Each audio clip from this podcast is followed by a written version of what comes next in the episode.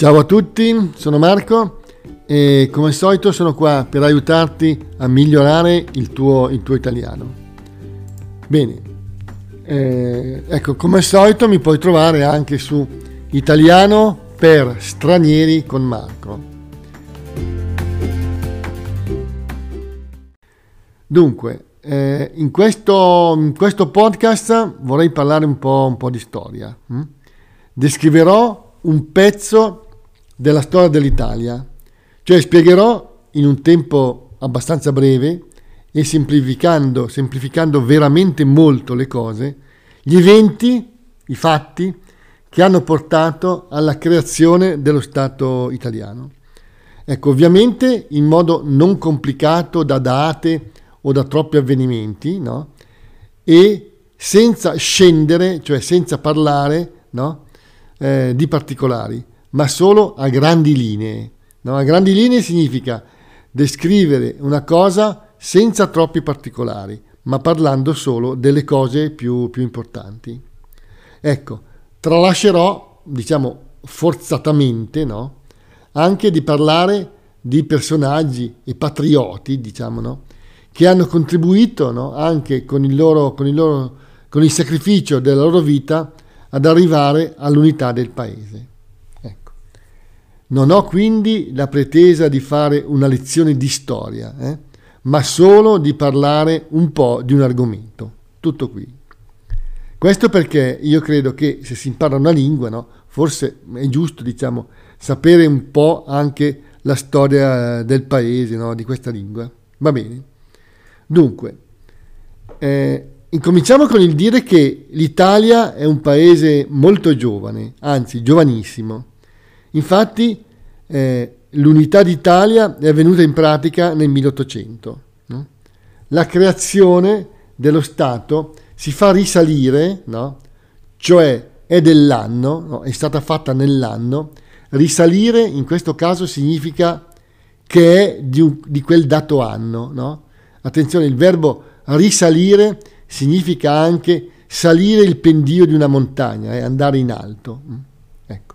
Dunque, la creazione del, del, del, ehm, dello Stato si fa risalire al 1861 praticamente, quando, diciamo, con un atto formale, il re Vittorio Emanuele di Savoia, no?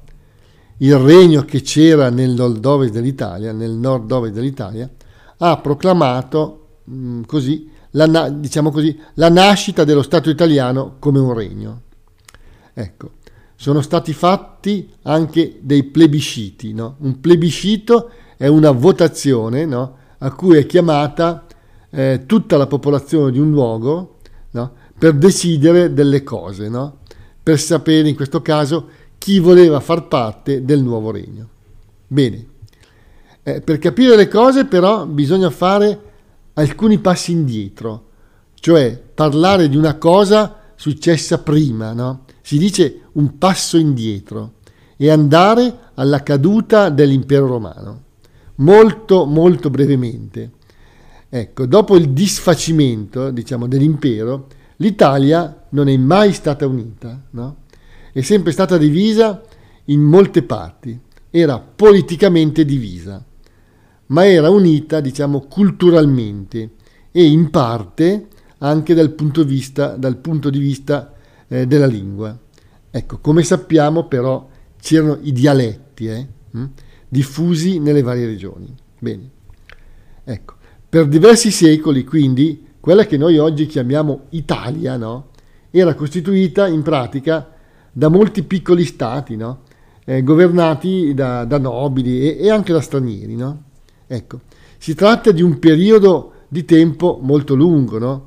e, e anche abbastanza complicato, che va a grandi linee dal 396 d.C. No?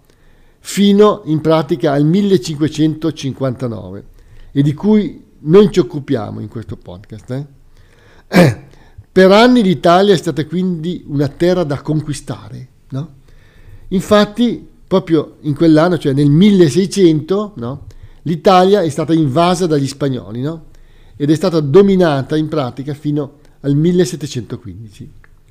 Poi, dopo gli spagnoli, no? sono arrivati i francesi con Napoleone. No? Ecco, con Napoleone, diciamo, mh, non è che è stato tutto negativo, nel senso che è avvenuta un po' una svolta che ha un po', eh, direi, unificato l'Italia, no? E che aveva in pratica rafforzato no? l'idea di un'Italia unita. Mm? Ecco. Dopo Napoleone la situazione era questa, no? Al nord c'erano sostanzialmente gli austriaci, cioè c'era il regno lombardo-veneto, controllato dall'Austria, e gli austriaci. E poi c'era, come detto, il regno di Savoia, in Piemonte, no? nel nord-ovest. Il ducato di Savoia, come vedremo, ha avuto un ruolo importante per l'unità dell'Italia. Diciamo che è stato un po' il motore dell'unità, se vogliamo, no? Ecco, al centro dell'Italia c'erano dei ducati, Parma, Modena, Lucca e il Granducato di Toscana. No? Ecco, in quel momento le aree intorno a Roma no? e il centro un po' del paese erano controllate dal Papa no? e dai suoi eserciti. A sud c'era il regno delle due Sicilie con i Borboni, che occupava anche parti del sud della penisola, Napoli, eccetera. A nord, come detto, c'erano gli austriaci, eh, a cui Napoleone aveva ceduto dei territori.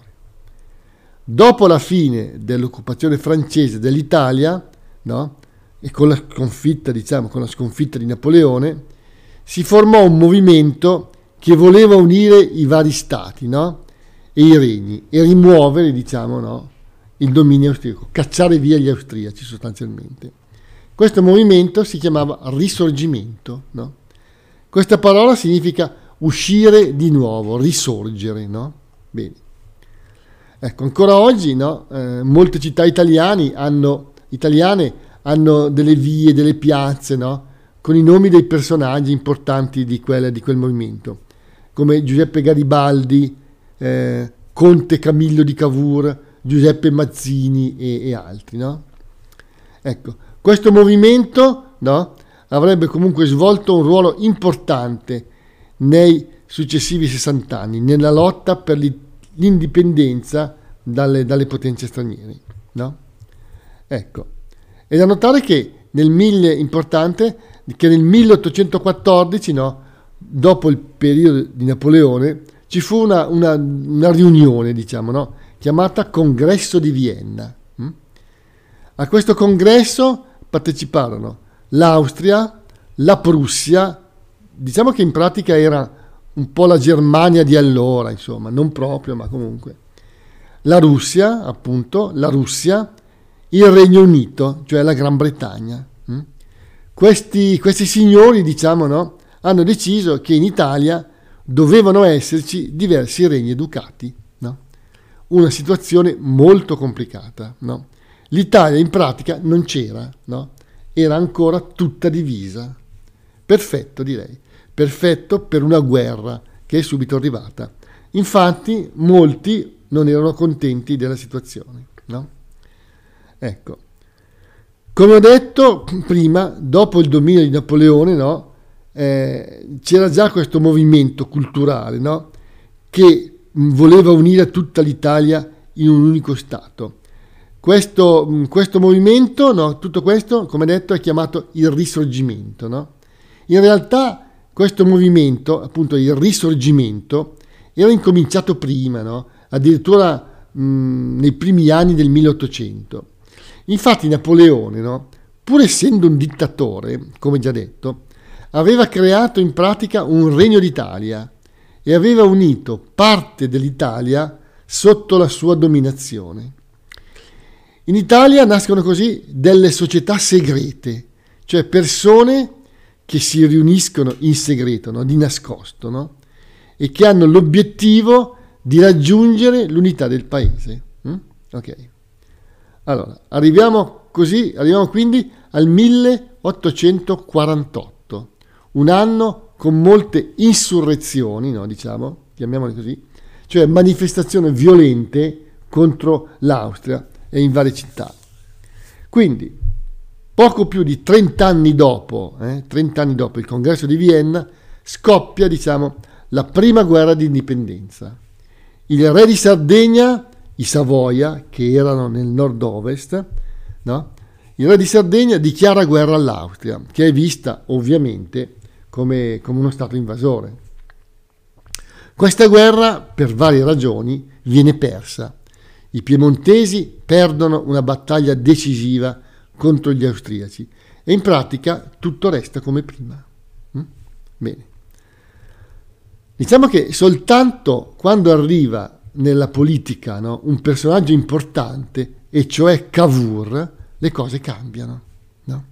Infatti Camillo Benso, conte di Cavour, diventa il primo ministro del Regno di Sardegna, diciamo, in Piemonte.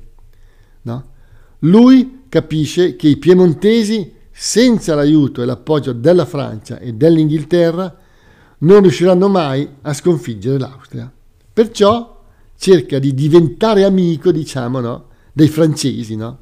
Per fare questo fa partecipare, no, eh, fa partecipare eh, l'esercito piemontese a una guerra, a una guerra in Crimea, a fianco dei francesi e degli inglesi e fa anche un patto, no? fa un patto con i francesi in cui si stabilisce che se l'Austria attaccherà i piemontesi, i francesi interverranno nella guerra. Poi Cavour in pratica provoca, no? cerca di far arrabbiare diciamo, gli austriaci che attaccano i piemontesi. No? Così nel 1859 i francesi combattono contro gli austriaci e vincono, no? Però subito dopo, diciamo, non continuano la guerra e fanno pace con gli austriaci. Alla fine Cavour riesce ad ottenere la Lombardia, no? E cede alla Francia Nizza e la Savoia, due zone al confine con la Francia. Il problema è che però a questo punto le cose non sono affatto completate. L'Italia non c'è, è ancora molto divisa. Ma le cose sono ormai, diciamo, mature, anche se ancora un po' complicate. Ecco, cercherò di semplificarle. Dunque, ad un certo punto entra in scena, diciamo, un personaggio, diciamo, molto italiano, Giuseppe Garibaldi, che con l'assenso, diciamo, no? Cioè con il permesso, diciamo, di Vittorio Emanuele, no? Cioè del re di Sardegna, parte dalla Liguria e sbarca in Sicilia. No? È la famosa spedizione dei mille. Garibaldi parte con mille volontari, no? non quindi un vero esercito. No? Garibaldi, con varie vicende e anche con l'aiuto no, della popolazione, della popolazione eh, riesce a liberare dai Borboni, diciamo, tutto il sud dell'Italia, la Sicilia, la Campania, la Puglia, eccetera. Questo succede anche perché in realtà poi l'esercito del regno delle due Sicilie non è che combatte molto. Eh. Comunque, nel frattempo, cioè contemporaneamente, eh, i piemontesi combattono contro lo Stato pontificio e conquistano, diciamo, l'Umbria e le Marche, cioè mh, mm, l'Italia centrale. Hm? Così, appunto, nel 1861 il Regno di Sardegna diventa il Regno d'Italia. No? Ecco. Manca però ancora una parte del nord Italia, e cioè il Veneto e il Friuli Venezia Giulia e il Trentino nel nord. Per combattere ancora una volta con l'Austria, diciamo, no? questa volta il re d'Italia diciamo, fa un patto con la Prussia, no? E alla fine, soprattutto per merito appunto della Prussia, l'Italia ottiene il Veneto no? e una parte del Friuli, hm? okay? nel nord-est. Hm? Con questa terza guerra l'Italia è quasi completa, no? manca solo una parte dello Stato della Chiesa, che viene annesso, diciamo, con una guerra ancora che lo Stato italiano fa contro lo Stato pontificio. Mm? Alla fine di questa guerra molto breve, l'esercito italiano entra a Roma, che diventa la capitale d'Italia. Mm? Ecco, qui ho semplificato molto. Eh. In realtà la conquista di Roma è stata un po' complicata, non c'è stata una vera e propria guerra, ma ci vorrà in realtà però un'altra guerra, no? la prima guerra mondiale, per ottenere il Trentino Alto Adige e il Tirolo, no? oltre alla città di Trieste, hm? ad est. In pratica, per unire l'Italia ci sono volute, diciamo, quattro guerre, tre guerre di indipendenza, oltre, diciamo, a una guerra in parte contro lo Stato della Chiesa, anche se, come già detto, l'entrata in Roma nel 1870 non è stata una vera e propria guerra, no? Ok? E poi ci è voluto una guerra mondiale che ovviamente non è stata, diciamo, scatenata per dare all'Italia del territorio, ma per altre ragioni. Hm? Ok, ecco, mi fermo qui. Aggiungo solo che al giorno d'oggi l'Italia è tutta unita, anche se ci sono, se esistono delle zone in cui, in cui la popolazione eh, parla lingue diverse, soprattutto nel nord, in Tirolo, a confine con l'Austria, si parla molto il tedesco, o meglio una lingua che è molto simile al tedesco, una specie di dialetto austriaco. No? Per molti anni in passato questa zona è stata molto agitata, c'erano dei movimenti che volevano che queste zone fossero riconsegnate all'Austria, ma ormai direi che è acqua passata? Dire così, no? acqua passata significa che le cose sono cambiate e oggi molti italiani vanno in Tirolo a fare le vacanze e si trovano bene. Mm? Ovviamente la popolazione locale parla tedesco, ma va bene così. Siamo comunque in Italia. Bene, eh, grazie a tutti per l'ascolto. Mi potete trovare come al solito su italiano per stranieri con Marco. Ciao!